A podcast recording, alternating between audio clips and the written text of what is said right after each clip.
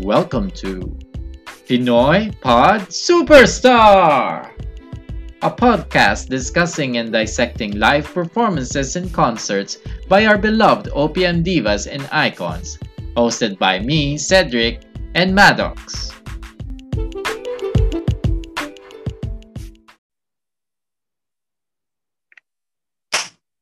Hi Ced, kumusta? Hey Maddox, everything's coming up roses. How about you? Sabi ng gypsy reference mo. I'm doing great. Thank you for asking. So, before we start our episode for this week, we would like to thank everyone sa lahat ng nakinig sa special episode namin last week. Kasi alam mo Ced, it's our highest count of listeners since we started. Aww. So, maraming That's... maraming salamat. Very thankful kami sa mga nakinig. Siyempre, I'm sure mga Reginians yung mga yan. So, happy birthday talaga kay Songbird natin. So, yes, very month makinig long. Pa kayo. Month long. And tumaas din yung follower count natin. So, maraming maraming salamat din. So, uh, this week, we are going to talk about eh, yung very, we have a very, another very special episode. This is something that I've been wanting to do since I start, since we started this podcast. So maraming marami akong insights dito, di ba, Ced? Oo. So talagang inaabangan to ni Maddox na episode. That, you know, it's about time that this episode happened. It's uh, a long time coming. So, ano, here we go. Here we go. But before we jump right in on the questions, of course, dahil nga extra special episode to, we also have guests again this week. So why don't you yeah. introduce our first guest? So, actually, yung mga guests natin, uh, namihasa. Namihasa. namihasa. Pero de, ano rin, these are uh, experts din on this artist that we're covering today, di ba? So, the first guest is, again, my esteemed friend, the the pride of Isabela province, si Elvin. Hello. Hi, Hi Elvin. Elvin. Uh, Hello, Ced and Maddox. So, tama, namihasa kami. So, it's uh, it was a nice Regine ep- episode the last time. So, we're back. So, thank you for having us again. And thank yeah, you for joining welcome. us again. Now, our second guest naman, sabi nga, namihasa na. No? At ulit-ulit to kasi ito na yung magiging brand niya talaga. Ang kilabot ng Twitter at O P M mentor ko. Of course, nandito siya ulit. Earl. Hi, Earl. Hello, returning customer. Tapos di na di na ako tunog phone patch, diba? Uh, parang di na parang, oh, yeah. parang hindi na tayo sa S-Files tapos i-explain mo yung side mo. Okay, thank you. And of course, Ed, our last guest for this episode is one of our oh. bunk mates. This is our first na nagsali tayo from Bunk Collective and siya ang daddy ng Bunk Collective. Yeah. And of course, yes. uh, uh Regine fanatic din siya, but of course, he also loves O P M. Daddy Chad! Hi, Cedric. Hi, Maddox. Hi, Earl and Elvin. Hello. Thank you for having me. This is so exciting. Thank you. Thank you for having me. Yes, and sabi nga natin, di ba, Ced, this week, ito na yung pinakahihintay kong episode. Talaga. Mm-hmm. Ako, ako talaga mm-hmm. na as a huge mm-hmm. fan. And we've been oh. saving this for, I've, I've been, personally, I've been saving this for a very special day. But of course, we are going to talk about the one, the only, the incomparable, the queen of R and B, Kyla. Kyla, okay. So yes. Kyla. But of course, brief history muna tayo, Ced, no, uh, mm-hmm. of Kyla. So Kyla started singing at a very, very young age. She started uh, joining no, uh, sa Tanghalan ng Kampiyon. And she won for six straight weeks with her interpretation of Dream Girls na I Am Changing. Na mm. She became a grand champion ng nineteen ninety-three and in nineteen ninety-seven uh, sumali siya sa Metropop Young Singers Competition. Kasali niya si Tony Gonzaga and Faith Cuneta. No?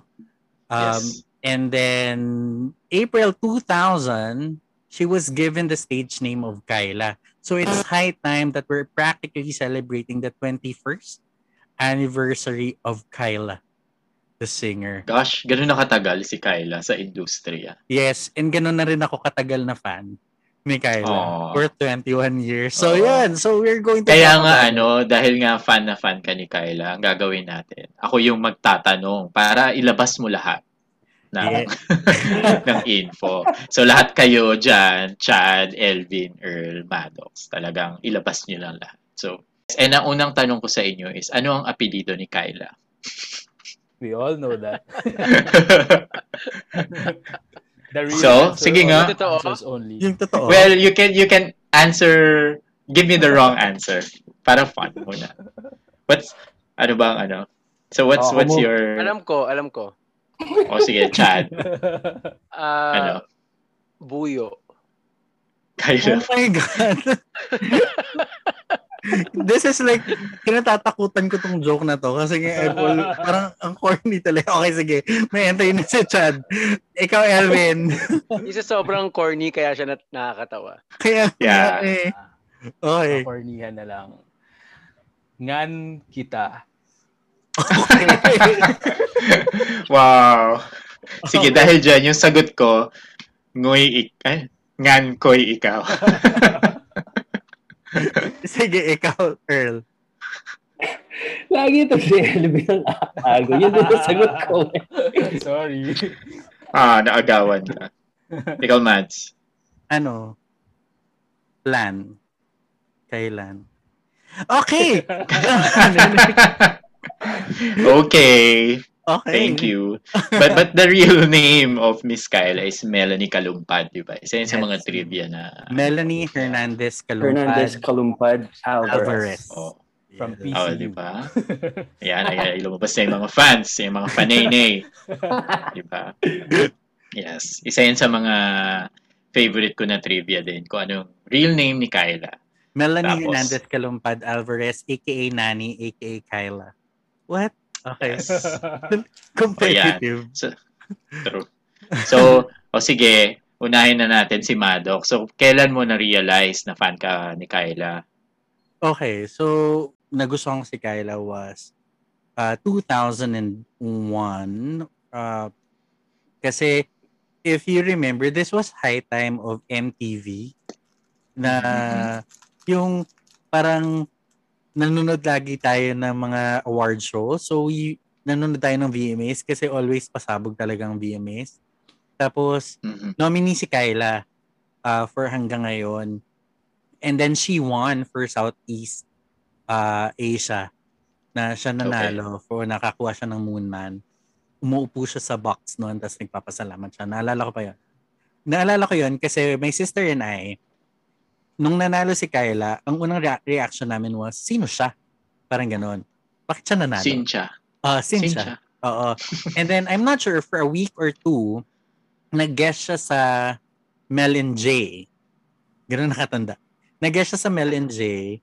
Tapos, kumanta siya ng Fallen ni Alicia Keys.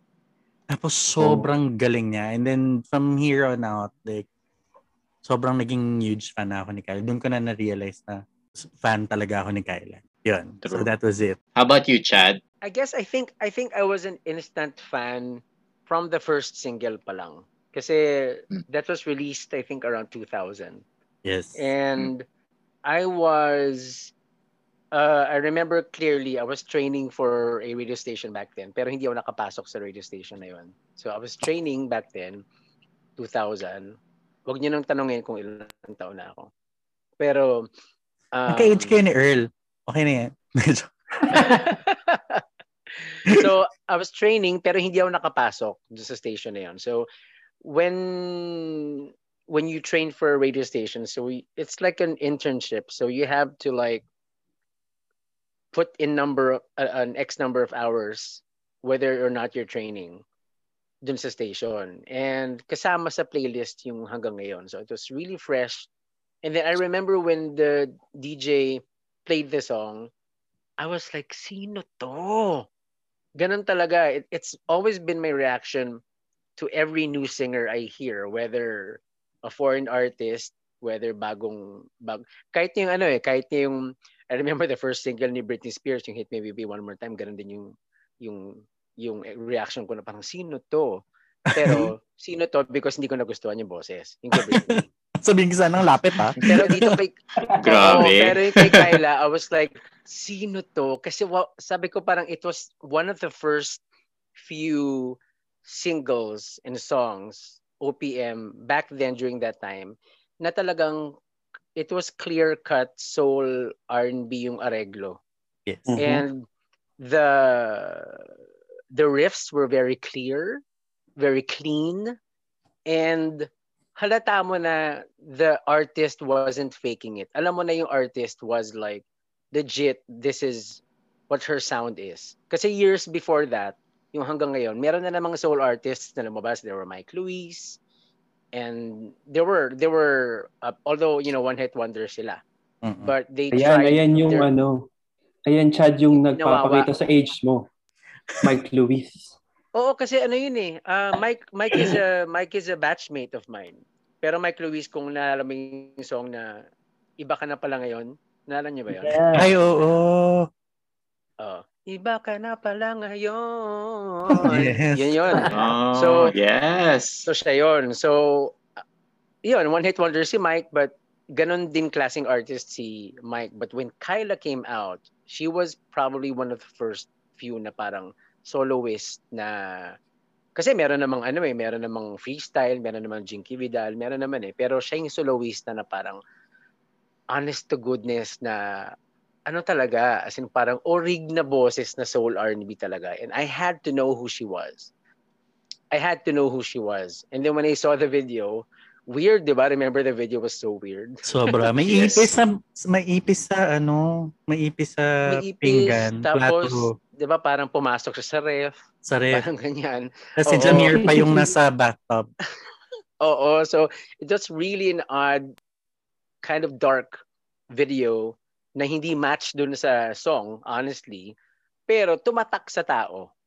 Tumatak sa tao. Pero ano eh, I remember mild hit lang yung hanggang ngayon, pero it really left a lasting impression on me kasi parang sino to and parang dapat dapat sumikat tong taong to. Pero yun nga yun, parang I was, nag-aalanganin ako when that single came out because usually kasi yung soul R and B artists sa atin, hindi masyadong nagiging superstar. True. Hindi siya Sarah levels. Hindi siya Sarah Geronimo levels.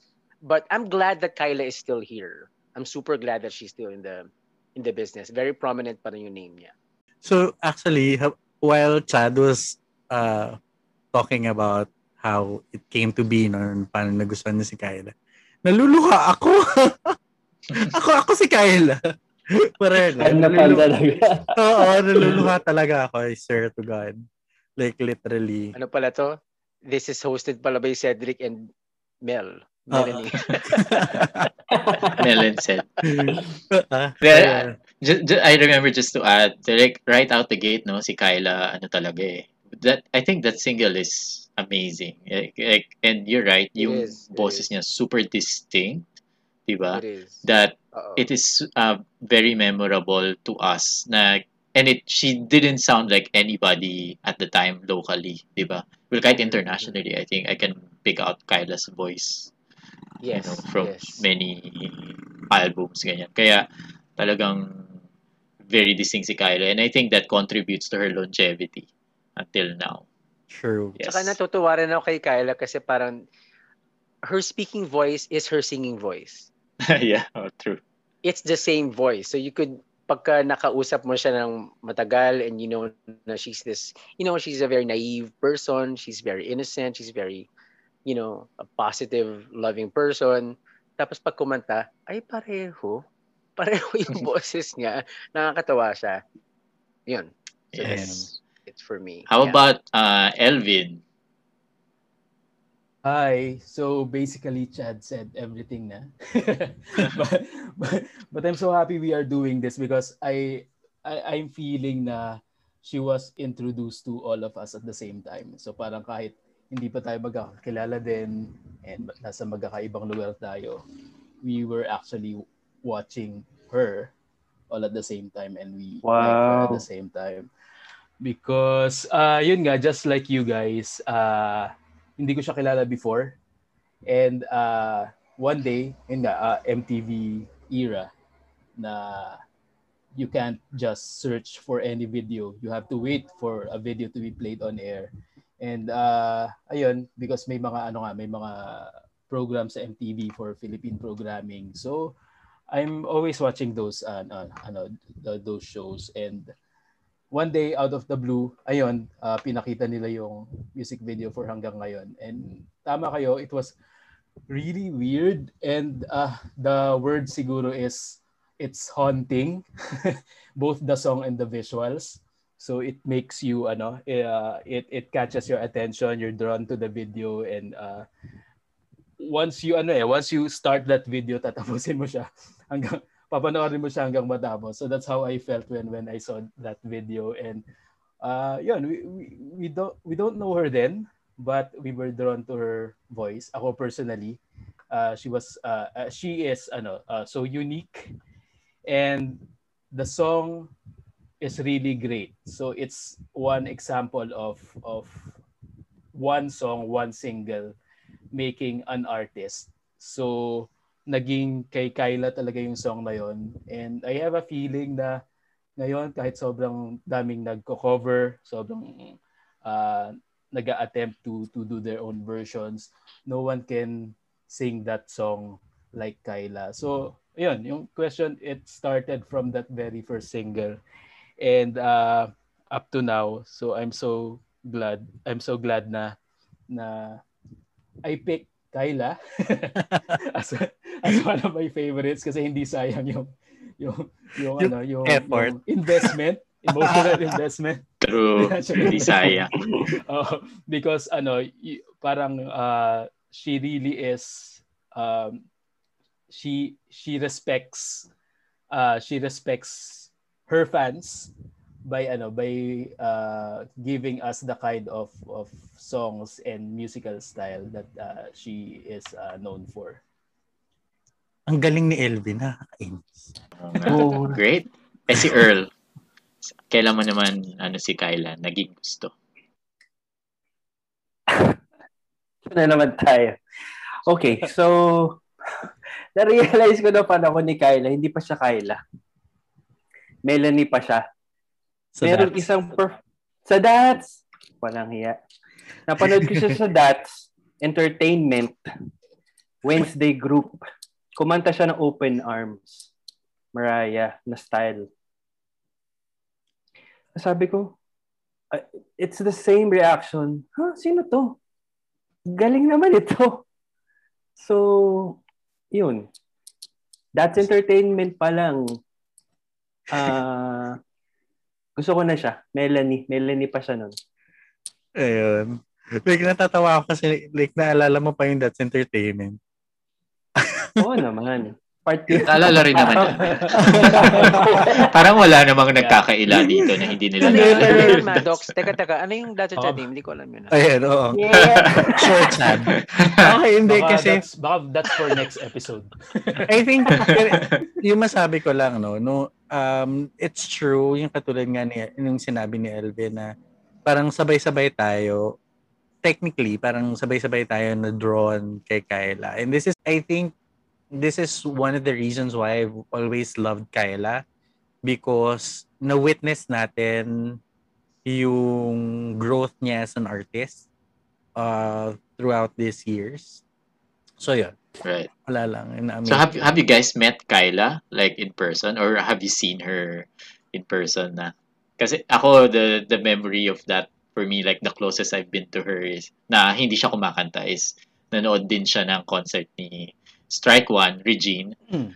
Uh, may strike kami dito, by the way, kasi we always mention the song in other episodes. Strike One now. Yeah. So nakit napanag- I think it was Regine at the yung sa Soler, I think it was the Broadway, Regine at the Theater. Nandun siya. Hindi, wala sa doon. Ah, oo, nag-guess. Nanood siya. Nanood siya. Kaya nga, nanood lang siya. Hindi siya kumanta. Uh-uh. Ano lang, nandyan lang siya like a few seats away. Tapos, ayun lang. So, eh kayo, na-meet nyo na ba si Miss Kyla? Yes. I'm I'm actually friends with her. Yun. Um, wala na, tapos na yung episode. The... Let's... Let's close this. No, no, no, she's, she's, no, no, no, gusto ko lang, no, kaya ko lang gusto sabihin kasi parang ako, I've been lucky to, I've been lucky to be friends with celebrities na mm-hmm. taong-tao. Yung yung gano'n na never ako pinakitaan ng star complex mm-hmm. or like, you know, I'm better than you and you're just a fan. Mm-hmm. And that's what I also learned din kasi na when you talk to a celebrity kasi, they want to be treated like people. They don't want to be treated mm. like gods and goddesses. Ayaw, ayaw kasi nila yon. So, kapag kinausap mo sila na normal, kakausapin ka nila na normal. But if you're starry-eyed, like, hello, yung ganyan. So, syempre, turing nila sa'yo fan. Alam mo yun? It, so, itong mga to, like, I, I can, I can, Kyla is one of them.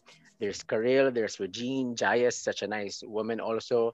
But si Kyla kasi sobra talagang bait talaga. I used to be a stylist before. And she had a shoot for, nakwento ko na to kay Maddox, ano eh, uh, prior to this episode, nakwento ko na sa kanya. Uh, I styled for that album of hers, yung I Will Be Here. I Will Be There. Um, eh, sorry, I Will Be There. Mali pa. I Will Be There. Namumulis na lang um, ako dito eh. I Will Be There. So, very yun yung edgy. Album niya na naka-white siya na parang naka yes. ng armband. Uh, uh, mm. And back then, we were discussing it. I was discussing it with her and her manager back then, si Maristel Fernandez, that they wanted like a, like a trademark of Kyla. So, isip kami ng isip. And then ako, I watch a lot of music videos, M T V. And then, same panahon kasi yung si Monica na naka-armband. Mm. Monica. Yung Angel of Mine na naka-armband si Monica. So I brought that up and then she liked it and then Maristel liked it, the manager. So idea ko yun, that whole armband thing. So dun pa lang, dun kami naging friends. So mabait, alam mo, mula nung, mula nung time na yun hanggang sa... Nag-iba na siya ng manager, hanggang wala na siya sa G M A, hanggang siya kinasal na siya, nagkaanak na siya. She is the same person I met in S O P. The same person. Oh. She's super nice. Alam mo ba kapag, kasi I work for A B S C B N, I'm a dubber for A B S C B N and I record also ads for A B S C B N for A N C. Kapag ano yan, kapag pupunta ako sa A B S, kunyari lunchtime, this is way before pandemic, nung madami pang tao sa A B S. So, I would, so madaming tao sa hallway ng A B S C B N. So nagsi-showtime na siya noon, hurado siya. And then I would, papasok ako sa A B S C B N. So ang daming tao. I didn't even recognize her. So siya, katatapos na ng showtime, siguro, siguro this is like around two, past two p.m. in the afternoon. Umamadali ako. I didn't even know na nandun siya, na nasa pakabilang direction siya, pasalubong sa akin. So katabi niya mga ano niya, yung entourage niya, including fans. Alam mo ba na three times na nangyari, alam niyo ba na she would leave the group to hug me and beso. Uh-huh. Kasi nakita niya akong padating. Oh. Ganun siya kabait. So nice of her. Oo nga. Super nice. And you know, it's it's something that she doesn't even have to do. Like I wouldn't even resent her kung eh hindi ako nakita ni Kyla, snap naman. Hindi, 'di ba? Kasi ang daming ng tao eh. Pero nakita niya ako, she recognized someone and she just wanted to to, to say hi. Ganon siya kabait talaga. Sobrang bait na na person talaga. So, yeah, I I love celebrities like that and she deserves every success she she got to this day. So, yeah. That's that's how I know her. Mabait talaga si Kyla. Actually, I, I can attest to that. Same thing. I've met Kyla multiple times. One, the first time I saw her was debut pa ng classmate ko nung high school. Tapos, I was supposed to dance. Hindi ako sumayaw kasi kumanta siya sa baba. So, nanonood ako doon. So, so parang uunahin ko talaga yun kesa sa debut. Pero, um, I've always been attending constantly. Pumupunta talaga ako sa mga mall shows niya.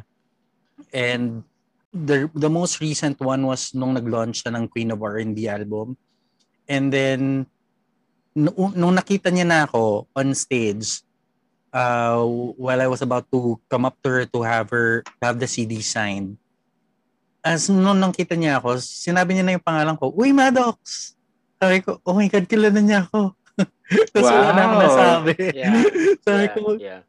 sabi ko, nanigas na lang ako. Diba? Oo, sobrang nakakilig. Tapos, uh, and I think I can really say na totoo talaga, sobrang, kung ano si Kyla from when she started, ganun pa rin siya hanggang ngayon. Wow, kanta niya na talaga. Wow. Pakapasok. Nice segue. Bakit ba? Buong discography yes. niya sasabihin ko dito. Okay, so ikaw, ikaw Earl, na-meet mo na si Kyla. I haven't met Kyla, but I've attended uh, live shows. For example, sa Mega Mall. Tapos, siguro, mag, I'm just gonna testify on how beautiful her voice is. Sobrang brilyo talaga ng boses niya. Parang ang kinanta yata niya nun is Emotion. Parang Destiny's uh, Child. Yes, Destiny's Child na yung minus one A, minus one Regine. Ding, ding, ding, ding. Yeah. Strike two. Strike two. Sabi natin so, siya talaga si Kevin Bacon eh. Si Regine Velasquez yung Kevin Bacon. Yeah. So, anyways, parang sobrang nakaka-amaze talaga yung boses niya. As in, alam mo yun, hearing her live, sobrang amazing to me, her voice. So clear, so brilliant.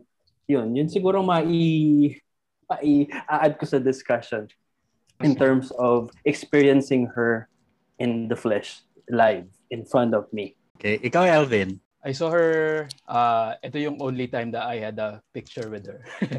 uh, si, uh, si Rich, one of his teammates, naglabas ng, nag, uh, nag-launch ng book sa Fully Book. And then, uh, I, w- I was there to cover the event. And uh, it's, it's a basketball event, so I did not expect her to be there. Pero nung dumating nga si Rich, uh, uh, of course kasama siya. And ayun, because I wasn't prepared and sobrang big fan talaga ako. So gulat na gulat ako and uh, ayun, guilty of acting like a fan in front of her. So,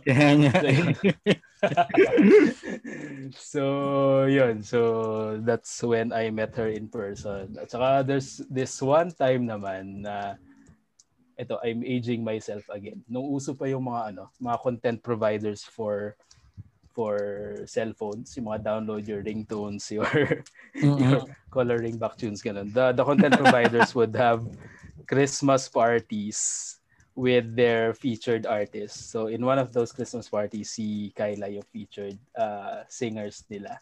And I remember the bar being so noisy then, kasi nga Christmas party, everyone's uh, speaking with each other. Tapos nung kumanta na siya, the bar uh, fell silent. And as a fan, sobrang proud moment yun for me. And uh, I think Beautiful Days yata yung kinakanta niya noon. And I specifically heard uh, the girl beside me saying, ang word na sinabi niya is uh, plakadong-plakado yung pagkanta ni Kyla. So yun. So yun ang aking mga proud encounters. Encounters kay Kyla. Oh, okay. Grabe kasi yung tenga ni Kyla eh, no? Like, sobra. May mga recent videos ako nakikita, parang pinapatry sa kanya yung mga lead the way, yung mga ganyan. Tapos parang, ang galing. Parang sa TikTok ba to or whatever? Sa TikTok. Yeah, oo. Oh, oh. Oo. Diba? So, tuwan-tuwa ako. So, anyway, so ngayon, ano naman ang mga favorite Kyla albums ninyo? Uh, si Maddox. Ano okay. yung favorite mo sa marami kang album? Oo. Kumpleto ko yun. Actually, yung recent. Kumpleto ko na yung albums niya. Um, thanks to Earl ulit. Um, dalawa yung favorite albums ko niya. Um, one is I Will Be Here. Uh, I Will Be There. There. There. Oo oh, nga. Yung mo nagkamali ka rin. Ayan. Ginantihan ka. Ginantihan ka. Kaya. I Will Be There. Tsaka I Will Be There gusto ko kasi andun uh, marami nagsulat sa kanya dun eh. It's like Ogie, Jano, Um, yeah. Rada, tapos andun din yung duet nila ni Gary V, tsaka yung duet nila kasama niya yung Blue. Let's and second is yung like... Be- Beautiful Days kasi uh, maram yung album na yun got me through a lot in my life. Wow. Nung, ah, nung, kwento mo, nung time dapat ikwento mo. And then I was going through a heartache. Wow. Tapos, wow. Yung buong album na yun ni Kyla. Sino yan? Sino yan? Hindi mo kilala yun. Hindi pa tayo magkakilala nung wag kang ano. Ah, akala ko si ano eh. Hindi. Bu- doing From, just fine ba yan? Oo, doing just fine. Um, tapos, without you. Tapos, yan. Yun yung mga kantang na that got me through that very difficult time of my life. Well, difficult time. Yun yung struggle. Charing lang. Okay. Um, ikaw naman, uh, Elvin, favorite album mo ni Kyle? Dalawa din. Una yung Not Your Ordinary Girl because that's the first C D that I own. C D as in C D. Pero hindi ko siya binili. Napanalunan ko siya sa mix. Ang dami mong pinalalunan? Sabay yun.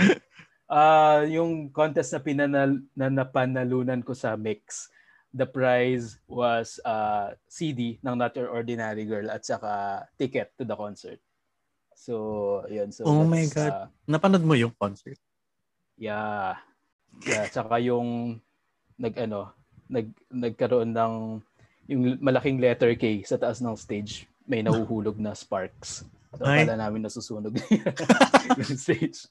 Okay. But, I also really like uh, I Will Be There because I felt na ano, I felt the experimentation both visually and sa sound niya. It was uh, very edgy, very current that time. Na it it it it proved na ano, na si si Kyla talaga is fearless. Uh, and at the same time, I think the same reason na we like Rain from the last episode na dahil ano, marami. Ting ting ting ting ting ting ting strike three. Maraming nag-contribute na very gifted, talented uh, uh, composers and songwriters. And yung yung song in this album very uh, may variation and all of them are really great. And uh, uh, yeah, so it's one album na up to now, pag pinapakinggan ko siya, I still feel na everything in it is uh, current. True. Question, did Kyla release an, an international album? Mm, ang pagkakalam ko hindi. Never. Oh, may mga international did... collaborations lang siya but not an album. Mm. Oh, y- kasi di ba itong album na to meron nga uh, collab with Blue, ganyan. Blue, yes. Kaya, oo. Oh. Ito yung time niya so, na mas marami siyang collaboration internationally. Mm, so, ayun nga eh. Mm-hmm. And she sounds very international, right? True. That, that sound is global. Anyway, uh, si Chad. Favorite album, uh, I think it has to be Beautiful Days. Kasi, um, when when I buy an album kasi, especially for for female artists kasi, I see the, I look at the, the way the track listing was was organized, and yung Beautiful Days kasi it went through like the songs that they chose kasi for the album, the lineup was, it went through different facets kasi of of love. Oh my God. Oh. and and that's what I liked about it kasi nag-umpisa siya ng Beautiful Days, tapos Cupid, tapos mer- pero merong hurt, merong denial, merong going through alone, merong looking for the person you lost. Oo nga, no? Pagsisisi. Oo. So I love the story that it hold from start to finish. That's why I love Beautiful Days. And she wrote ganda Beautiful pakaka- Days, no? Oo. Ganda ng pakakahalo kasi nung the mix of the tracks there. And plus, you know, plus it also had one of my favorite Boyz Two Men songs, Doing Just Fine. Doing Just Fine. But apart from that, really is the the lineup was really good. Yun. Oh, okay, ano, I've never I've never thought of it that way. Na may kwento yung tracklist.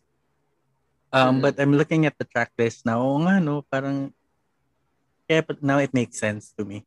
Kanta lang talaga yung niabot ko dito. Kaya pala, okay. So, uh, ikaw naman, Earl. My tried and true would be Way to Your Heart talaga, sobra. As in, every single song on that album is my favorite.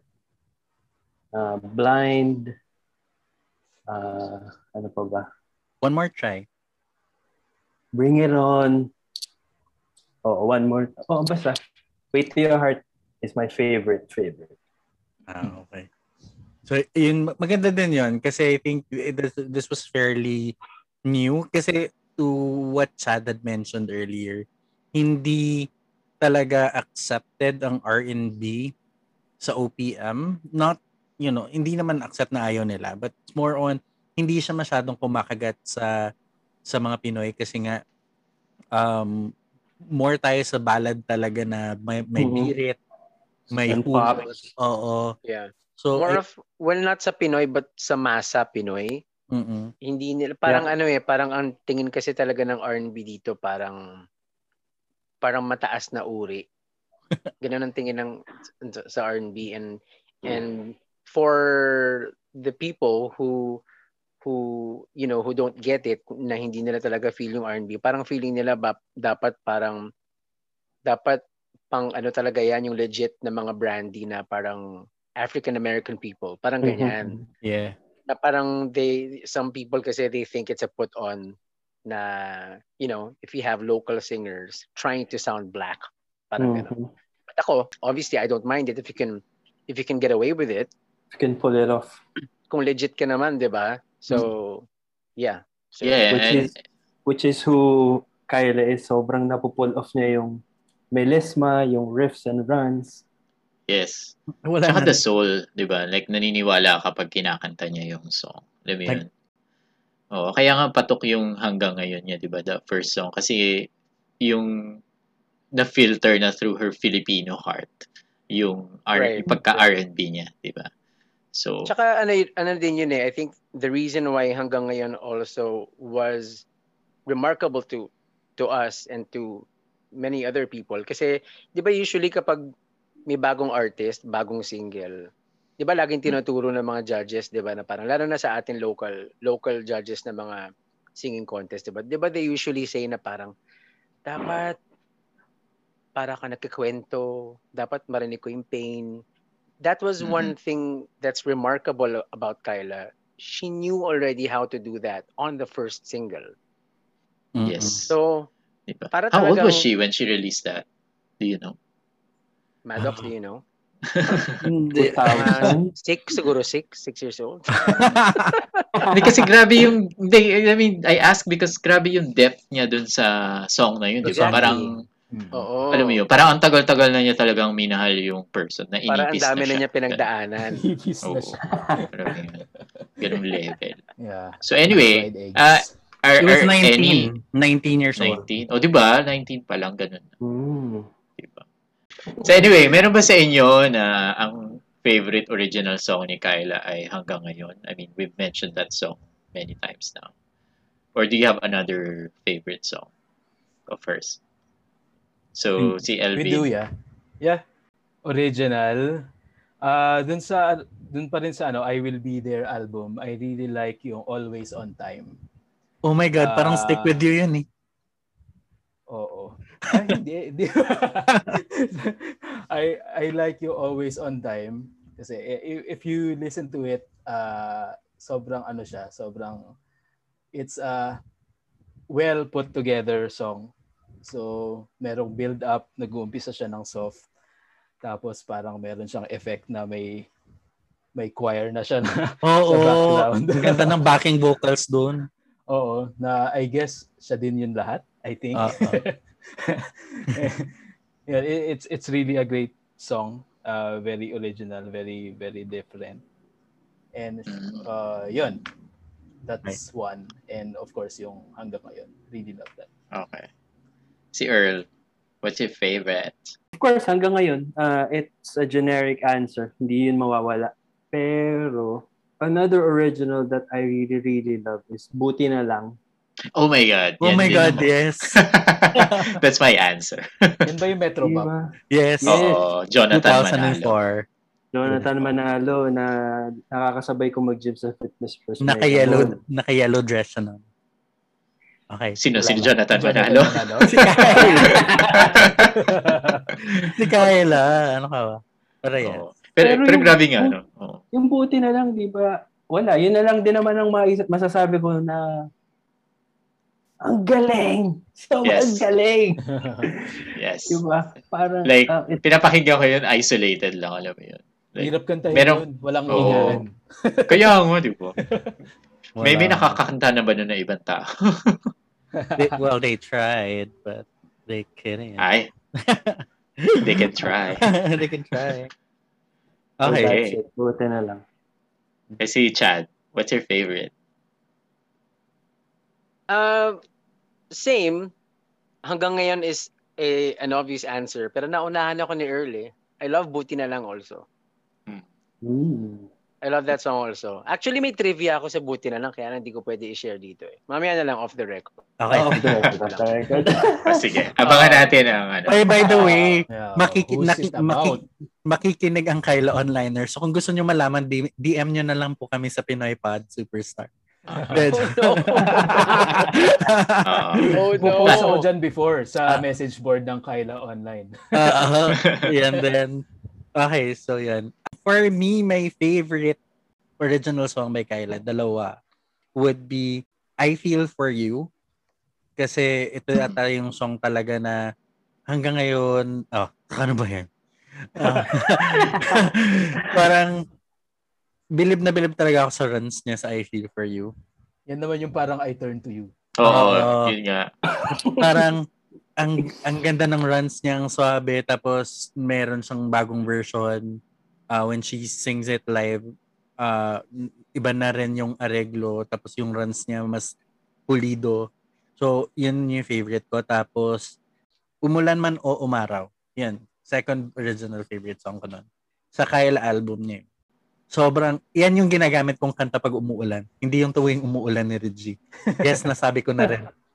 So, strike four. Yes. Right. Eh, ano naman yung favorite cover song mo? Favorite cover song ko would be sa Beautiful Days, which is yung Without You. Uh, Tapos, uh, Without You. Anong ni Without You? Charlie which Wilson. One? Yung can you, you give us a sample? One last time, one in my life. Basta yun, ang hirap kasi nung kakanta ni Kyla. Kyla ko nakikinig ka. Heaven knows what to say. Yeah. Even though for right now it's so far yes. away. So, tawag ng tanghala na po ang episode namin. I know. Gagawa tayo ng episode na bibirit lang tayo. Yun, tsaka What If I... What If, na sa Queen of R and B album niya, What If I, mm. it's an original song by Sarah Geronimo. Um, tapos nilagay sa bagong album niya, sa pinakabago niya album. Sinulat to ni Tina Belamide, Chad. Um, hi, Trina. Uh, uh, Trina, hi. Shout out Trina. Po kay Miss Trina. Yan, gusto ko to kasi parang itong song talaga, although it was written, um, it was originally sung by Sarah Geronimo. This song fits perfectly kay Kyla. Sa melisman niya, sa runs niya, sobrang perfect. It Ako can... ano, ang hirap mamili kasi merong If the Feeling Is Gone, which is Yun you know, a great cover, di ba? Ang ganda nung pagkanta niya. Yeah. No? Yes. Tapos, uh, gusto ko rin nung Till They Take My Heart Away niya kasi I love that song. Alam mo yun. Tapos, I think she sang it in the sweetest way. Tapos, in a, in a Kyla way pa rin. So, mm-hmm. alam mo yun. I cannot just pick one pag kay Kyla. Yeah, si Earl, what's your favorite? Uh, my favorite would be I Wish I Wasn't, Heather Headley. Yes. Sakit noon, aray. Uh-huh. Pati ano, With This Tear, Celine Dion. Celine Dion. Sobrang galing noon. Sa heartfelt. Yes. Celine Dion. And then ano, Amel Larrieux. Uh, Make Me Whole. Make Me Whole. Make Me Whole. Yeah. Yes. Pinta niya sa, saan ba yun? Sa Sisyata. Praise song ba yung Make Me Whole? Hindi, no? Uh, ano yan? Praise song ba siya? Yung Make Me Whole? Hindi ah, yada. Wedding no, song yada. Yun. Uh, yeah, parang more like a wedding song. How about Chad? Cover songs na favorite. I actually have Actually, madami. Madami. Okay lang. Okay lang. Hirap mamili. Yeah. Go lang. I already said, ano, I already said, doing just fine. Uh, uh, without you, I also love that. Kaya ako kinanta kanina. Uh-oh. Tapos, I also love Heart to Heart. Kenny Loggins. Yes. Kenny Loggins. Ganda na music video niya. Ribbon in the Sky. Kasi Stevie Wonder is one of mm. my biggest music influences. And I love mm. Ribbon in the Sky. And Make Me Whole. Trivia. May trivia ako sa Make Me Whole. Go. Go. Go. Ako ang una nagparinig sa kanya na Make Me Whole. Wow. Wow. I'm not even kidding. Tapos? Kasi, mm. kasi friends ko yung, yun nga, kasi sa S O P nangyayari dyan, I don't, I don't watch the show. Like, nandun ako, hindi ako, wala ako sa audience. So, I just hang out dun sa, alam niyo yung pinapakita nila kung saan sila nag usually nag parang may back parang may backyard na kung saan sila ini-interview outdoors sa likod. Oo, uh, uh, kung saan sila gumagawa ng music video. Oo, yung mga may bench bench na kahoy, parang may trellis ganyan. So, yung mga pang-karaoke, so, ganun. Oo, so doon kami tumatambay. Doon, doon kami tumatambay. So kapag sasalang na sila, doon sila, tapos kapag matagal pa yung next gap, tatambay lang sila doon sa labas. So, syempre, mga ibang taga-S O P, nag-yosi, ganyan, or tambay, tatawanan, whatever, ganyan, ganyan. And I was sharing, tape pa to, ha, tape pa to. I first heard that song, Amel Larrieux. Si Amel Larrieux, matagal ko nang kilala from Groove Theory pa yan. Pero nung nag-solo na siya, I first heard it sa Wave eighty-nine point one. And then, mm-hmm. tape pa to, ha, tinape ko yung song. Tinape ko siya sa sobrang ganda. And then I shared it first to my closest friends sa S O P, yung backup singers, the opera. So I let Zeb, Zebedee Zuniga hear it, and then si Cecil, and then they were like, oh my God, sino to? Sobrang ganda, ganyan. And then, pinalanig ko kay Kyla. And then sabi niya, could you make me a copy? Bigyan mo ko next Sunday. Binigyan ko siya ng, binigyan ko siya ng copy. I didn't even know what she was gonna do with it. Hindi ko alam na gagawa siya ng cover. Mm. Yun. So, yun lang ang trivia kasi Make Me Whole. So, I one was of, so glad na para nagustuhan niya yung song. One of the things actually na... na way. Oh, siya pala yung ano. Thank you, Chad. Oh, yes, thank you, Chad. Chad. Ang ganda-ganda niya. Oo. Oh, oh. Yung ganda-ganda. Ganda, diba? Alam mo yung parang... It's one of those covers na... Hmm. Diba may mga songs kasi talaga parang nothing beats the original. Yeah. Parang ganyan, mm-hmm. diba? But when she sang it, now you have... two beautiful versions na you can't even choose. They're both... She made it her own, diba? Sobra. Oo, oo. Yun. Yo. You're welcome. Oh, yeah. Thank you, thank you. I think one of the things that I was drawn into Kyla as well um, was marami siyang inintroduce na mga songs na hindi ko alam. Yes, uh, yes. Like, uh, yung, yan, yung kay Make Me, uh, Make Me Whole. Um, even yung Heart to Heart. Uh, mm. Tapos yung, uh, yung Without You, hindi ko alam Without You. Uh, mm. Gusto ko yung Boyz two Men but I never knew of uh, Doing Just Fine or I Wish I Wasn't ni Heather Headley. Parang marami siyang nintroduce. Even yung With This Tear ni Celine Dion, hindi ko alam mm. until ni-release ni Kyla yun. So, no offense ah, yung version ni Kyla mas gusto ko sa version ni Celine Dion. Ay, yeah. Oo nga. No.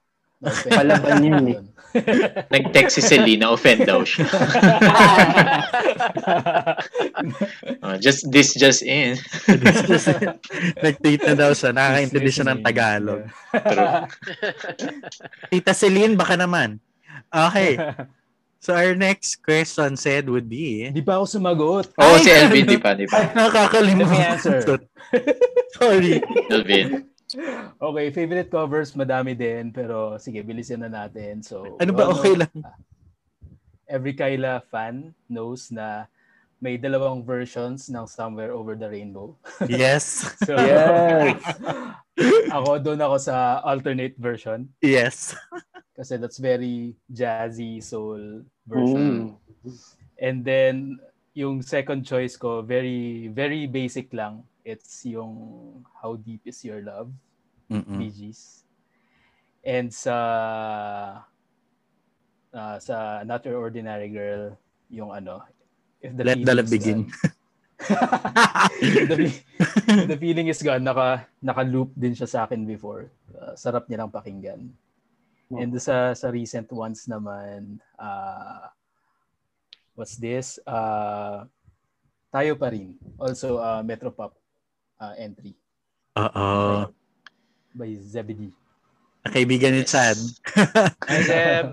Na, by the way, ito rin yung kanta na kinanta ni, yung tayo pa rin, yan din yung year na kinanta ni Regine Velasquez, yung lahat ng entries. Lahat? Mm-hmm. Lahat. Yeah, lahat. Oo. Tapos the ano next... lang, parang excerpts. Excerpts. Tapos the next ah. day, hindi sinulat yung contest, sinulat yung ginawa ni Regine. Kinanta ni Yobo. Ding, ding, ding, ding, ding. Ano ba yan? Home run na. hindi, la, hindi lang na-mention, eh, nagkwento. Anyway. Siguro we should, ano, no, we should tell Chad kung meron tayong kanta na gusto nating ipa-cover kay, kay Kyla. Kay Kyla. Um, Marami ako. Have you ever? Sige. So, sige. What, what, what's that song? Sige, bilang nandito na tayo, ano yung song na... Ano? Oh, kasi you know, you'll never know, she might listen to this episode. Oh yeah, sige sige, exciting. Yes. So, sige Elvin, what what's your song? Very good. Uh, I'm Going Down, Mary J. Blige. Ay. Oy, oo. Oh. Ed. M J B. Saka maiisip na eh. Ako ano, um oh. Marami. Sige, limahin, limahin ko, pero bilisan ko lang. Hindi mo na yung slots nila lahat. Gawin ko na lang sa ng album, ganun. Uh, Producer. Have you ever Producer. Ni Brandy? Um, mm. almost, oh, yes. Oh, my God. Almost. I'm gonna almost, die kung gagawin niya yan. Oo. Kasi kinanta niya to sa Circo, pero mabilis lang. Tapos, Almost, ni Tamia. Tapos, tatlong O P M song na um, isa... December Avenue, tapos uh, yung uh, yung Kastilyong Buhangin, saka uh, Ngayon at Kailanman.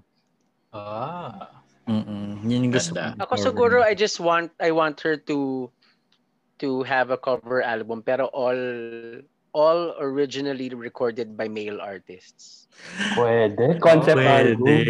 Oo, oh, natin kung meron dong I Wanna Know by Joe. Joe. Mm, love that. Yes. Yeah. Ryan McKnight. Um, Incomplete. Oh, so, oh, or uh, Crave, Mark Dorsey. Mm-hmm. Um, yung mga ganyan na tipong, kasi nga, yun talaga, she lives and breathes R and B talaga, so she's familiar with those songs. So yung mm-hmm. ganon na, kasi yun talagang ultimate cover. Kasi pitch mo yan, Chad. Sige, sige. So, sige, bakit pa ba, J R? Sa mga Kyla onliners, uh, sa mga listeners po na magbubukas po kami ng GoFundMe para po mag-produce kami ng album. Produce natin. Bago, album. Sobrang ganda ng concept natin. Na yan. Oh. Ako gusto ko i-cover niya yung Mula sa Puso. As in, oh. the Jude Michaels song. Parang bagay mm. sa kanya. Kasi narinig ko siya ng R and B-ish version from, ano nga, from Bugoy Drilon. Ah. No, from Bugoy Drilon, yung Wish Bus performance na favorite ko. Tapos feeling ko kaya rin ni Kyla yun na bigyan ng flavor. Twist. You know? Yes. Okay. Go fund. A zest. Now moving on. Yes. So, what's your, oh sige, what's your favorite collaboration ni Kyla na nagawa niya, recorded or performance? Si uh, Elvin. I think this was mentioned last time, Butterfly. So yun yung, I think that was her introduction sa S O P. So yung welcome episode for her. Sa recorded naman, I think yung Sana Maulit Muli yes. is a really great version. That's the one with Gary, right? Yes. Yes, with Gary. Binago yung arreglo ng kanta. Oo, Uh-oh. naalala ko yun. And ano? Is that the Gary album, no? I Will Be There. Yep. Uh, Kyla album siya kasi yung nasa Gary album is Can Can We Just Stop and Talk. Ah, yeah, yeah, yeah, yeah. yeah. Pero meron You're din right. si Gary ng Gary at the Movies. Andun din yung Kyla. Ah. Sana mo ulit. Okay. And then, ano, i-count ko na rin to kahit hindi, hindi natin siya masyadong narinig. One Love at the Oh my God. T V Asia Awards. I remember that, yeah. Okay, umiyak ako nung una ko nakita tong music video ng One Love na yan. Music video ah, not the live performance. Yeah, yeah, yeah. Ikaw, Maddox. Um, collaboration, in, wala sa album niya yung recorded. Um, I wish we mm. I wish we were two. Kasama niya yung Frally Politi. Uh, mm. Yun yung gusto ko kasi sing, nag-backing vocal sa doon. Sobrang linis. Sobrang parang easy listening siya. Tapos sobrang nag-match niya talaga ang boses ng Frally Politi. Tapos sa live performance, ang favorite collab ko naman sa kanya would be yung kasama niya si Jonalyn. Uh, actually, nasabi ko na rin to sa podcast, yung uh, Sanay, Sanay Wala Nang Wakas nila na duet. Yun yung favorite ko na collaboration. Ayun. Meron bang ano, collaboration with Jaya na apart from the yung at Superwoman nila sa ASAP. Madami. Uh, madami. Merong I'm Missing You. Uh, siya nag-Brandy. Tapos si Julina nag... Ah, si Julina nag-Brandy. Si, si Kyla nag-Tamiya. Siya kakan si um, Jaya. Tapos si Regine. Si... Sino nga yung isa? Nakalimutan ko na. Basta yan. Tapos meron... Basta marami silang collabs din. Live. Yeah, I I gotta seek out that. Yes. Lalo na na-mention mo si, si ate. Char. Anyway. Si Earl, ano yung favorite Kyla collab? Um, live and recorded Taratena with Kaya and V three. Jonathan Manalo ulit. And then also, yes, yes. And then also, I don't know if you guys remember this birthday Uh, ni Kyla sa S O P, tapos biglang lumabas si Keith Martin. Yes. Tapos sobrang nawindang siya.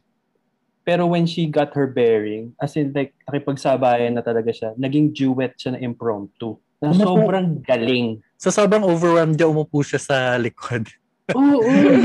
Exactly. Lahat, yan yung performance na yan na ano, I'm, I'm mentioning. Na sobrang... Uh. For sure, they didn't rehearse, but it seemed like they did. Parang nagva-vibe lang sila with each other. And then, I was blown uh, away by that performance. Keith Martin, Kyla, Because of You, live. Mm. Yeah, hindi nga natin na-mention yung Because of You, no, na as a cover. Uh, and, and bagay din siya dun sa idea na ipoproduce natin na uh, male songs. Ipoproduce na talaga natin. Diba? Ipoproduce na natin. Propose natin. So, oh, push na natin yan. Yes, push na natin yan. O si Chad, what's your favorite collab? Favorite collab? Recorded, Sana Maulit Muli. Mm-hmm. And sa live, yung ano hanggang ngayon with uh, D K Tiham. Ah, oh, oh. Wow. The concert niya. Yeah. yeah. I mean, not just because, I kasi nakomento ko Maddox, di ba? I, yeah, yeah. Kasi isa ako sa producers nung D K is a good friend of mine. Mm-hmm. And isa ako sa, sa nag-produce nung homecoming concert nang yun. And ako rin yung naglakad sa Cornerstone for Eric to guest and then si Kyla. So, I knew na kay D K ko una nalaman na parang, ah, may bagong version pala yung hanggang ngayon. Parang ganyan. So, we got the pyesa from Cornerstone. Tapos bago tang bago siyang areglo, and then nung rehearsals dumating si Kyla, first time nila mag-rehearse. Kilala ko na si Kyla pero parang the whole time nakanganga lang ako. Mm-hmm. The whole time. Ang ganda nga ng bagong areglo na hanggang ngayon. Ganda. So sobrang do it pa. I mean, ang ginawa kasi nila silang dalawa ni G K, nagtunog ano, nagtunog parang nagtunog How Could the Angel Break My Heart, Tony Braxton, Babyface. Babyface. Nagtunog nagtunog gano'n na parang sagutan, parang ganyan. Mm. So that's what I, that's why I love that live version. And yun, nasa nasa YouTube siya. Kinikilig ako. Hindi malayong mangyari yung ano, yung male R and B concept album na yan. Nandito yeah. Connections eh. So kung hindi natin kaya, um, Jonathan Manalo, baka naman, kung nakikinig ka, produce na kayo ng album kay Kyla. Kaya yan. Alam mo ba na, alam mo ba na, trivia lang, alam mo ba na, apparently, parang, I don't remember who told me, if it was Trina or Jonathan, parang, cheaper lumab, cheaper lumalabas to produce an all, all cover album na foreign artists lahat kesa sa all cover na O P M. Alam ko mas mahal ang O P M nga talaga. Oo. Mm-hmm. So kaya mas kaya yung mga covers kung napapansin niyo puro foreign songs. Foreign songs. Oh. Oo. Kasi mas mas Trip, I think yeah. it's easier and it's cheaper. So, hmm. pwedeng, sige, trabahuin natin yung ano. Tayo na mag-produce. Tayo na mag-produce. Tayo na pera. Sige. Paki ano, paki okay. lang. Yung cost. Hindi, alam mo, pangarap, pangarap ko talaga rin mag-produce ng album ng isang singer. Ah, actually. O, diba? Oh, A and R. Ito na yung magiging love letter ko kay Kyla. Oh my God. Yeah. Ayan. Tapos, ano na rin, shout out na rin yung kay Miss Lani, Miss Salucha, and Miss Jaya. Gusto ko i-produce isang church song album. Yes. Si Lani, anyway. Miss Salucha for Anima Christi. Hindi, joke. Uh, Elvin, what's your favorite naman na unreleased Kyla song? Yes, I'm sticking to my choice because I think it's unreleased. Always on time from the from the album. By Ashanti. And I'm not sure if ano, I'm not sure if uh One More Try was ever released. Would you know? Hindi. Hindi niya na-release. Ganda din no. Favorite ko yun. Oh, sige, that's one. Oh, when you say unreleased, it was never a commercial single, no? Yeah, yeah, yeah. Yes. Yeah, not released okay. as a single, yeah. So those two. Okay. Let's see Chad. Uh probably Ribbon in the Sky. Mm-hmm.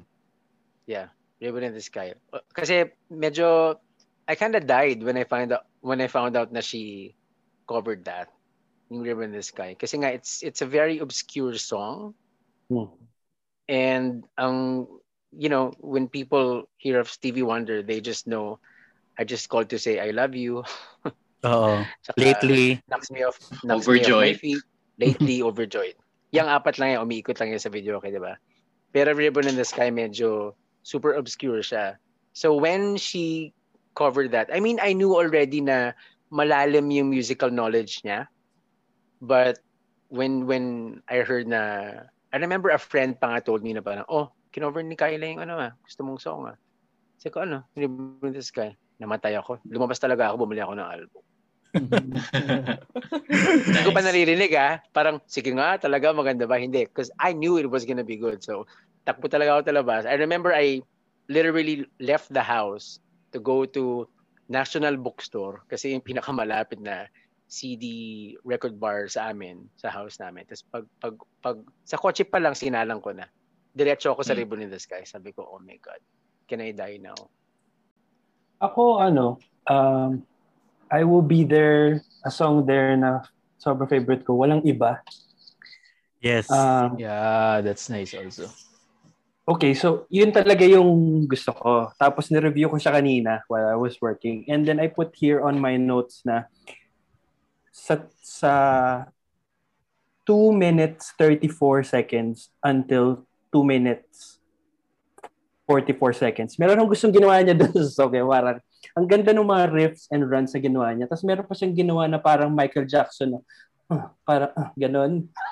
So, right. Ano ulit? Ano ulit? Ano ulit? Ilulup namin niya. Basta pakinggan nyo. As in like, on the two minute thirty-four second mark, meron siyang ginawa doon na, na run na sobrang it touches my soul. So uh, yun, so favorite ko talaga yung Walang Iba. Uh, and it's also written by Arnie Mendaros. Arnie Mendaros. Nagsulat ng, nagsulat ng Way to Your Heart. So parang, mm, yes. It just makes sense that I like that song because I really like that guy who uh, who wrote a lot of her songs from first album. Ooh. Okay. How about Maddox? Okay. Um, yung favorite ko na unreleased, obviously, for a fan. Marami akong gusto. Hindi, pero uh, I Wish You Love. Parang ito na yung pinaka number one ko. I Wish You Love. Um, nasa Beautiful Days na album. Uh, this was one of her demo songs. Dalawa kasi nag-demo. Uh, nag-demo siya ng dalawang songs. Original songs. This is one. Ang ganda nito kasi akala ko kasi um, hindi siya ano original. Akala ko cover siya. Pero uh, apparently original song siya na dinemo ni Kyla. And then the second one kasi, dalawa kasi yun eh. Yung second is yung Muli ni Vina Morales. Yung Magkikita Tayo Muli. Si Kyla yung mm. original nun. Um, so parang I Wish You Love yung favorite ko na unreleased niya. Kasi yung, wow. ang breathy, ang basta parang feeling mo may, ano ka, may jowa kang O F W tapos yun yung papakinggan mo tapos malulungkot ka lang kasi in love ka. Ang jolog song reference ko. Pero yun, yun yung favorite ko. But mm, relatable, relatable content. Yes. So, sa dami ng mga na-mention nating kanta ni Kyla, ano ngayon yung live performance ng isa lang, ah, isa lang. Ano kanta? Oh. Ang hirap naman. Na gustong-gusto niyo. Ako, ano, simulan ko na yung Somewhere Over the Rainbow na mention ni Elvin kanina. Napanood ko siya sa, like, I, I think ito rin yung moment na na-realize ko na wow, Kyla, ang galing. Kasi, um, ano to, nanood ako ng Raining Still. Bingo na! Tapos, tapos, nandun ako sa ano, Raining Still. Then, kumanta sila dun yung mga parang contest winners, diba? So, si Sarah, si Sherin Reyes, and then si Kyla. Parang kinanta nila yung winning songs sila. Tapos, Somewhere Over the Rainbow yun sa kanya. Kasi oh. nga yung Little Tweety Little Bird, yung mga ganong part na. May sumigaw na, so, may sumigaw na I love you, Kyla. Patty Labelle. Uh, uh, I love oh, you. Patty, Miss Patty Labelle version. Where are my backup singers? So, ayun, yun yung sa akin. So, si ano, si Earl. Ako, uh, eto, I defer to Maddox. Ano na naman, ano itong birthday performance na kumanta sa Alicia Keys? How Come You Don't Call Me? Yes, that. Sobrang, ano, sobrang galing niya doon. Parang pinakawalan talaga niya yung vocals niya doon sa... Oo, true. I think, parang kahit si Alicia, mahira, nahihirapan siya doon sa biret part. Pero si Kyla, sobrang effortless nung execution niya doon sa doon sa biret part ng How Come You, you Don't, don't call, call Me. Yes, hmm. Tapos doon, inintroduce pa siya ng Holy Trinity noon ah. Ako, um, Lead the Way. Ah, Mariah. She performed this. Uh, slight kwento lang about the about this particular performance. So, sila Zeb, yung the opera, they were singing backup for an event sa Gl- Glorieta. Sa gitna ng Glorieta, I don't recall now the title, but the major sponsor was Guess. I think parang Philharmonic in Jeans, parang ganyan. Something mm-hmm. like that. Yeah, yeah, yeah. I think I remember uh, this. Uh. Yeah, Philharmonic in Jeans. And then merong malayong, merong malaking gap. So, different performances. So, there were bands, there were solo artists, there were ballet dancers, ganyan. And then, malaki yung gap nila Zeb na wala silang babaka pa na song. So, umakit muna sila, tapos kumain muna kami ng dinner. Kumain kami sa Chibo. Okay. And then, so from where we were sitting, we could hear the performance kasi Glorieta na naman yun eh, madaling bumaba. Bigla nag-play yung Lead the Way. Bigla nag-play yung Lead the Way. Tapos I thought it was Mariah's Glitter album playing. Mm. And in my mind, akala ko may mga nag may mga ballet dancers na nagsasayaw, parang interpretative. Akala ko yun yung yun nangyari. And then, after namin, so patapos na ako, kami kumain. So, akala ko all this time, akala ko it was Mariah, the recording. And then, pababa kami ng eleva- escalator. I saw Kyla singing. I'm like, oh my God, that was live. Kinilabutan talaga ako habang bumaba ang escalator. Hindi ako makapaniwala it was her. Plakado kasi. Oh, plakado talaga. Plakado and syempre yung reverb dahil malayo kami, syempre parang, alam mo parang maybe it didn't sound like her anymore. Parang ganon. Kasi nga ang layo nung, nung reverb. Pero nung nakita ko talaga na it was her pala talaga. And I'm like, what? And I, I haven't heard anyone sing it as accurate as she has. Wala yes. pa. Wala pa ako naririnig. So yeah, lead the way sa Glorieta. Yeah, great choice. I love that song. Si ano, Elvin. Alright. So ako naman, very basic pa rin. T- Tama ba? Live performance yung question? Yes. Yeah, yes. Yeah. Very basic. So I watched uh, yung ano anniversary concert niya sa Kia Theater. Uh, I watched that alone.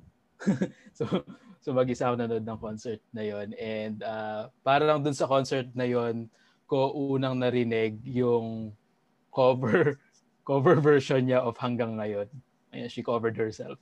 So doon ko na, na doon ko unang narinig yung unang version ng ay yung bagong version ng Hanggang Ngayon, and I really fell in love with it. So I yon it it was just really a special magical moment for me. Right.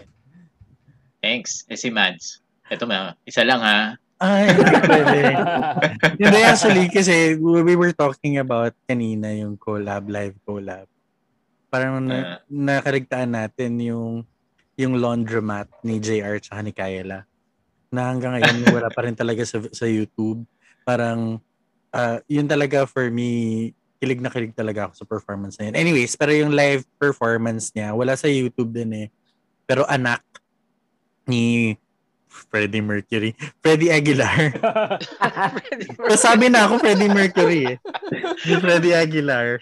Um, kinanta niya kasi ito sa S O P na nakaputi siya. Naalala ko to eh. Tapos, uh, a cappella niya kinanta yung anak. So sabi ko, ang, ang, ang, ang flawless ng performance na yun. Yung second is, uh, I'll Never Say Goodbye sa ang ating musika. Kasama niya si Regine. Pero siya lang mag-isa nung kumanta ng I'll Never Say Goodbye. And then yung next, yung last. Last na to, promise.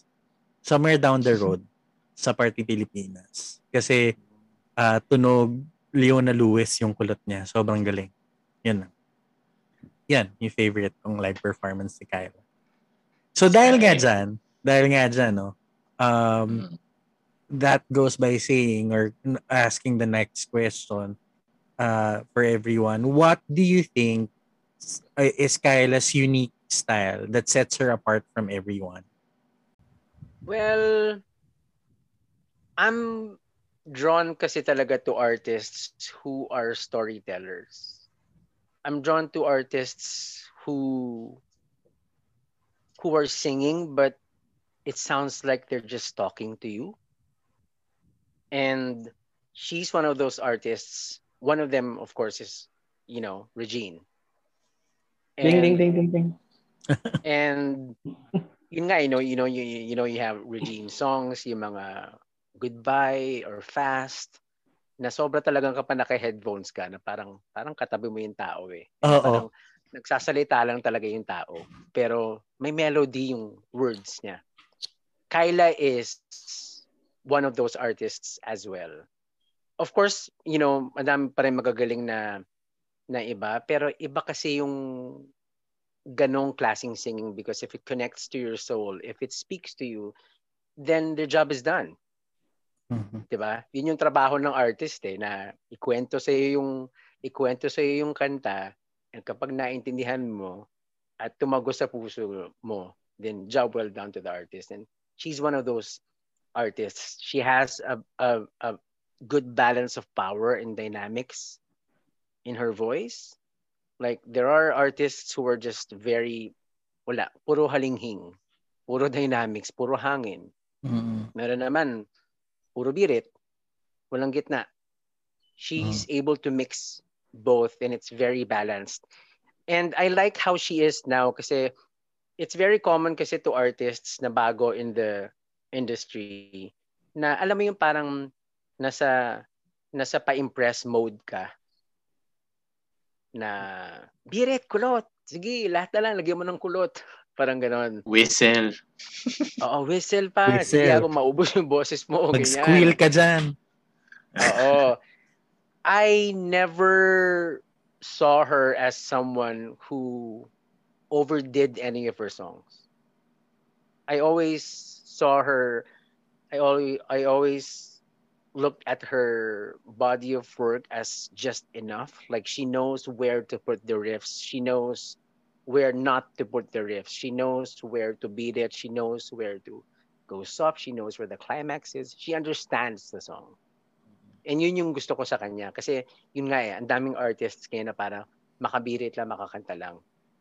When you reach the per, uh, when you reach uh, stage kasi in your career, you know na hindi mo na kailangan gawin lagi yung kasi nga, the song doesn't call for it. And gano'n na kasi si Kyla eh. So, true that. Yeah. that. That's a very great point. Like, I mean, right, sabi ko nga kanina, right up the gate, diba? Parang, she didn't birit naman yung hanggang ngayon, diba? But mm-hmm. you you hear her her emotion, you hear her intention, exactly. And I like what you said na uh, everything is intentional. Like, um, yes. Hindi lang siya, like, she can technically do these things, right? Like, she can right. belt, she can, uh, yeah, she can do all these riffs and runs, but she right. won't just do them. Yeah, mm-hmm. that's so a to great think nga, to think nga, hanggang ngayon is the first single. So, you know, most people would be like, ah, dapat pasabog. Dapat. Yeah. Beat it, huge song. Mm-hmm. But she didn't opt for that, and I'm glad that people saw that, saw through the song na parang may ibubuga tong bagong artist na to na kahit na hindi siya bumirit, alam mo mahusa yung yung artist. Yes. So, yeah. Thank you. Yeah. Great. Si Elvin, would you like to add to that? Um, yes. but, but I very much agree with Chad. Uh, I agree na si Kyla has that degree of parang musical intelligence in her. Eh, the way nga, the way nga she's influenced by equally intelligent artists. So also uh, asking what's uh, unique to to to Kyla nga. I I I I think ano siya eh. Um uh yeah, I agree na she carefully plans her body of work such that yung every album niya may different sound for each. Like yung sa I Will Be There nga, uh, almost ano na siya doon, uh, uh, verging on hip-hop. Tapos uh, sa Beautiful Days, uh, another sound na naman, medyo mga medyo acoustic-acoustic tayo doon. And uh, ito yung, yung Private Affair pala, I think is also an underrated album. Yes! Kasi biglang nag-horns-horns na siya doon. The big band. Oo, oo, big band jazz. Eh, so yun, so she's able to create yung mga era niya through her through her albums. And yun, I think we all agree naman na, na she's the kind of singer na hindi bumibirit. But when she does, it's not that uh, kind of birit na na masakit sa tenga. So sabihin na natin yan. Very soothing pa rin. And I think siya lang yung among the few artists who can actually uh, achieve that. True. Right. I agree. Um, just just to echo Chad and Elvin, sobrang reductive kapag sinabi mo na parang she's like Brandy. Alam mo yun. Pero just so that people have this reference, I always liken her to to Brandy and Aaliyah because alam mo eh, yung kaya kaya niya na soft and and slow and soothing, humble at ano uh, makabasag pinggan yan si si Nani. But anyways, si Chad said kanina yung dynamics, diba? Parang she can do that and then hindi mo alam kaya rin pala niya bumirit na parang Mariah and Beyonce, di ba? So parang she has all of that. And then also, yung riffs and runs, sobrang tasteful nung pag ginagawa niya siya, di ba? Um, it's not O A, it's it's bagay. Mm-hmm. Bagay dun sa kanta. Yes. And then apart from the uniqueness, the style, I think what really draws me to Kyla is the fact that she's really modest and humble still, even if she's, you know, a star now. Sobrang, makikita mo siya sa sa Showtime na parang gino-joke-joke ni Vice Ganda, di ba? So that's her persona in front of the television. But now we have somebody, an insider, Chad here, who's actually her friend. And then he says that what you see on T V is actually who she is in person. Mm-mm. So that to me is very endearing kasi sobrang alam mo na down to earth pa rin siya na tao kahit nasikat siya. So that that draws me to her. Yes. Um, she is talaga. Alam mo, I remember, masingit ko lang nung nung rehearsals nga nung uh, concert ni D K. So nakanganga lang talaga kami, di ba? And it was astonishing to hear that huge voice coming from this small frame. Tapos, eh, si D K kasi, kahit na nakatrabaho na niya si Kyla, hindi niya ma-hide kasi yung pagka-fanboy ni D K. Kasi talagang natuto, natutulala si D K sa sobrang pagka-fanboy niya. So, kami, nung after mag-ensayo, and then, you know, the musicians were praising her. Sobrang galing, Kyla. Grabe, walang kupas, ganyan, ganyan, ganyan. Mismo, mismo, ganyan, ganyan. Alam mo, nakikita mo sa mukha niya, nahiyang-hiya siya, na, na stop it. Stop, stop complimenting me. Hiyang, nahihiya siya. Kasi nagbablush siya na tipong, wait, no, wait, no, stop, stop. Ganon, ganon. Ganon siya ka, ka-humble. Wait, guys, ito lang ako. Ito lang ako, parang ganon. Oo. Oo, oo, na parang tao lang. Alam mo yon, na parang binigyan lang ng, binigyan lang ng matinding gift ni Lord. Pero, wag niyo akong, ayaw niya yung, ayaw niya yung parang sinasamba siya, yung ganun, ayaw niya.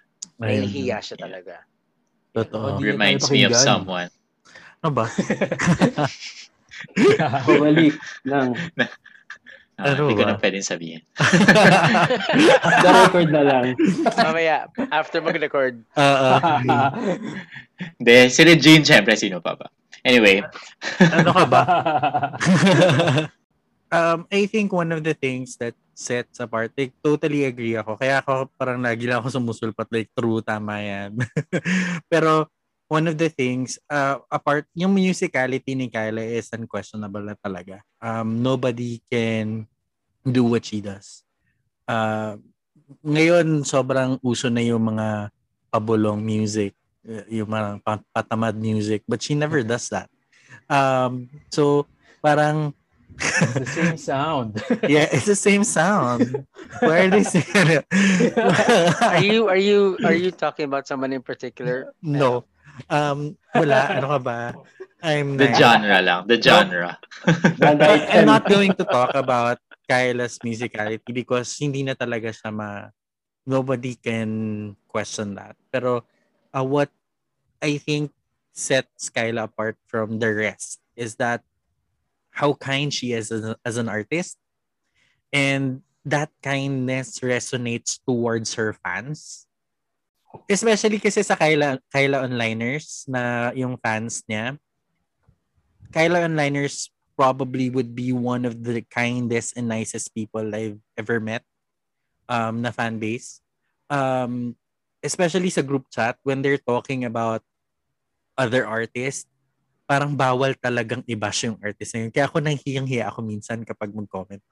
Pero whenever someone performs or whether it's a rival of Kyla or whether it's a, it's a, it's a contemporary, never talaga nilang binabash yun. Kasi parang, no, that doesn't represent Kyla. So we have to be nice. We have to be kind. And they're always kind. And every time na pumupunta ako ng mga mall shows, kasi ilang beses na ako niyayaya to be part of Kyla Onliners but I didn't want to because eh, hindi ako talaga sanay to be part of a club or to be part of a group or any any anywhere. Um, so niyayaya ako kasi ano man naman yung maaambag ko doon, di ba? But every time I go to Kyla small shows or concerts, sila talaga yung pinaka-accommodating people na parang, uy, dito kasali ka sa amin or uy, dito ka, kakausapin ka nila talaga. Tapos they won't question kung gaano kaka-fan ni Kyla. They won't, as long as you love Kyla as an artist, uh, that's good enough for them. And that's something na parang, for me, I'm drawn to Kyla. Kaya, sabi ko kanina when we started this episode, this is the episode that I've been waiting to do for the longest time because I want it to be really special because my iba yung pagmamahal ko kay Kyla. Uh, mahal ko naman si Regine, but Kyla's different kasi I saw her from the time that she started as Kyla up until the time that she was reigned as Queen of R and B. And up until this very day, nobody can sing her songs the way she sings it, uh, or even match up to how she does it. So parang yan, yun for me what sets apart from uh sets apart Kyla from the others. So, an official member ka na. Ng, ano? ano? Oo nga. An official member ka. Kyla online. Kyla onliner na. Ano? Uh, in, in, oh. Not necessarily. Ano? Hindi hindi ako ano, parang ano ba? Parang sinali lang ako sa group chat but I'm not parang siguro Kyla Onliner. Sige na nga, Kyla Onliner na ako. Oh, binabasbasan ka na namin ni ano, ni Zed. Binabasbasan uh, ka na namin. Tsaka ano, apart from that, magiging album producer ka na din. O, diba? Yun. So, I, I guess, kasi I think, I think, no, I think Kyla, um, if Kyla would listen to this episode, I hope that she knows that regardless of whatever path she takes, there will always be people that will love her and support her no matter what. Um, because of what she did for her music, with, with what she did for us, for me specifically. So parang, uh, kaya minsan nadidisappoint ako kapag hindi ko siya nakikita sa T V. Um, kaya mas gusto ko sana kung pwede, like every week. Kasi dati, nung sa G M A pa siya, araw-araw nakikita ko siya sa T V. Parang alam mo yun? Kasi I don't want to miss that chance of her singing again. Parang ganun. So, yan. Yan lang. Thank you po. Thank you Thank for guesting you, guys. Me. Thank you, Maddox. So, uh, gusto ko yung Kyla seminar natin today. Uh, ano, very insightful. Kyla I learned seminar. A lot. Yeah. Marami pa akong papanooring music videos na na-mention nyo. So, thank you po sa mga guests natin. But yes. Before that, yes, uh, we are going to do our Uh, favorite segment, which is the Superstar Video of the Week. So let's start with our guests. Uh, Elvin, what's your Superstar Video pick of the week? Hello, my pick of the week is uh, actually shinare ko na sa inyo to last week, I, I think. It was the vid, uh, video nung appearance ni Regine Velasquez sa K B S concert in Korea. Ah, yes. Regine so, Minda. Yeah, so this was before the K-pop explosion. So before the K-pop explosion, si Regine yung pumupunta sa Korea to perform. So uh-uh. Look it up sa YouTube. Uh, Regine K B S Hot Stuff. So, kinita yung hot stuff with an orchestra. Ang share mo sa amin. Oh, yes. Hot, right. Hot stuff na naman. Hot, hot, hot. uh, o si Earl? Ako, uh, nag-stick sa akin this week yung kahit kailan South Border, Elaine Duran cover na nasa, ko- nasa kotse siya. Alam mo, okay, I'm just gonna complain and say I love Elaine Duran, okay? Another talent. But go, sorry. So that's it. Sobrang sumakto kasi Elaine Duran, di ba? Sobrang love din niya si Kyla. So, yes. Sakto. Hmm. Right. How about Chad? Ako, um, yung video ni, uh, live video ni Tyro, um, version niya ng Ngayon at Kailanman. Uy, oh. Ang ganda nun. Yun, so, yeah. I, I, can't, I can't get enough of it. Like, ilang beses ko, although, hindi kasi pinag-aaralan ko yung kanta. Kaya ako rin pinaulit-ulit. Pero, yeah, Tyro, Ngayon at Kailanman. Okay. Right. Uh, comments? Okay, for me is, uh, pinapanood ko siya since, like, matagal ko na siyang pinapanood lagi. Parang every time I want to binge or, like, listen to Boys to Men, ito yung pinapakinggan ko. Yung medley sa All-Stars, Sunday All-Stars. Uh, medley siya ni Kyla, Julian San Jose, La Diva, Francesca Farr, tsaka ni Jaya. Natawa talaga ako kay Francesca. Ba't ka natawa? Wala lang. Hindi ko pangalan na yun. Uh, kasi like ang ganda nung ang ganda nung areglo nung kanta. Tapos buntis pa si Kyla nun kay Toby. So yun yung favorite ko kasi swak na swak yung pagka pagka-assign nung mga lines nung song for the sing. So yun, yung favorite. For the Kikoset. Mm. Ah, ako sorry ah, pero Regine na naman eh. Okay lang. Wala na. Ano yeah. na talaga. Yung kumanta siya ng My Heart Will Go On dun sa concert niya ng uh, Regine at the Movies nitong November ba? Basta, ah, so, November twenty nineteen. Mm-hmm. Wala kasi ako dun sa Pilipinas. Sa so, hindi ko siya napanood. Sa Kia ba yan? Oo, sa Kia. Tapos, it was this parang kind of slowed down version of My Heart Will Go On. Pero, based on the comments, like, dumadagundong daw yung Kia Theater. Parang hindi niya kaya yung boses ni ate. So, at parang, um, it seems that way when she was singing that. Parang bugang-buga talaga, alam yan. So, yes. Ayun lang sa akin. So, oh, and that na naman si Celine Dion. Nag-text na naman. uh, oh, nag-text ulit. Parang ano ba, ako naman, ako naman yung i-review niyo daw. Pero O P M lang po kami, Madam Celine. So baka naman. Uh, okay. Francesca near, Francesca far. Far. Francesca wherever you are. Yes. Oh my God, nasingit mo yun. Okay. So that wraps up our episode for the week. But before that, thank you Chad, Elvin, Earl for being with us on thank this you. episode. Yes. I hope you enjoyed. Uh, sobrang uh, sobrang my heart is overjoyed um, having this conversation. Chad, plug plug your uh, podcast. Yes, Chad, please. Oh, thank you. Um, hello po sa mga hello po. Para ako na sa ASAP. Hello po. Okay lang, parang ganun din naman 'yan. no, no, no. Um, to the listeners of uh, Pinoy Pod Superstar, thank you for supporting their show. And I'm also a podcaster. I have three shows. I have uh, a solo show. It's called Thinking Out Loud with Chad. It's my thought, um, my random thoughts because madami akong iniisip araw-araw. So doon ko nilalagay yon. So I drop a new episode every Friday. I have two duo shows. I have one called Woe or No. It's a review podcast. So we review everything from food, gadgets, everything. That mm. that one I share with V P. Every Friday as well. And the third one is called The Tito and the Iho, which I share with a good friend of mine from radio. His name is Cholo, and it's a Generation Gap podcast and new episodes every Monday. Thank Oo. you. So, or no, ni-review nila si Regine, by the way. So, pakinggan nyo yun para awayan natin si Vince. Okay. um, ang ano nga... Okay.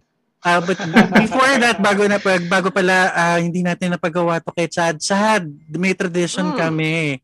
So you have oh. to do the Pinoy Pod Superstar in oh. yung mataas mong energy. The highest What? version. Ah. The highest version. Yes. Yes. Ginawa nila Elvin at Earl to.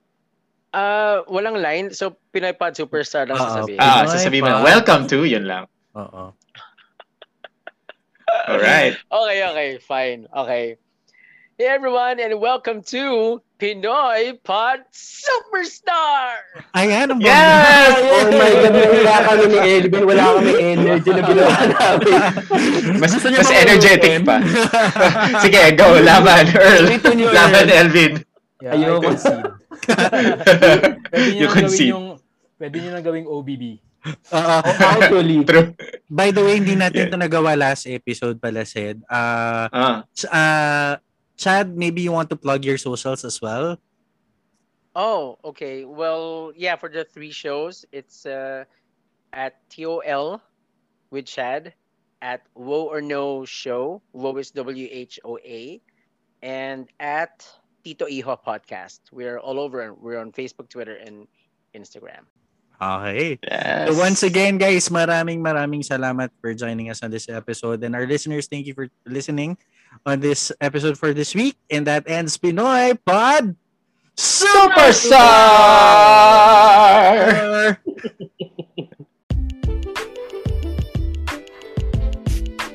That wraps up our latest episode for the week. Please follow our socials on Twitter at Pinoy Podstars and on Facebook and Instagram, Pinoy Pod Superstar. Let us know what you think about this episode, and you can also suggest which O P M artist you would like us to cover next. Only here at the one, the only, Pinoy Pod Superstar!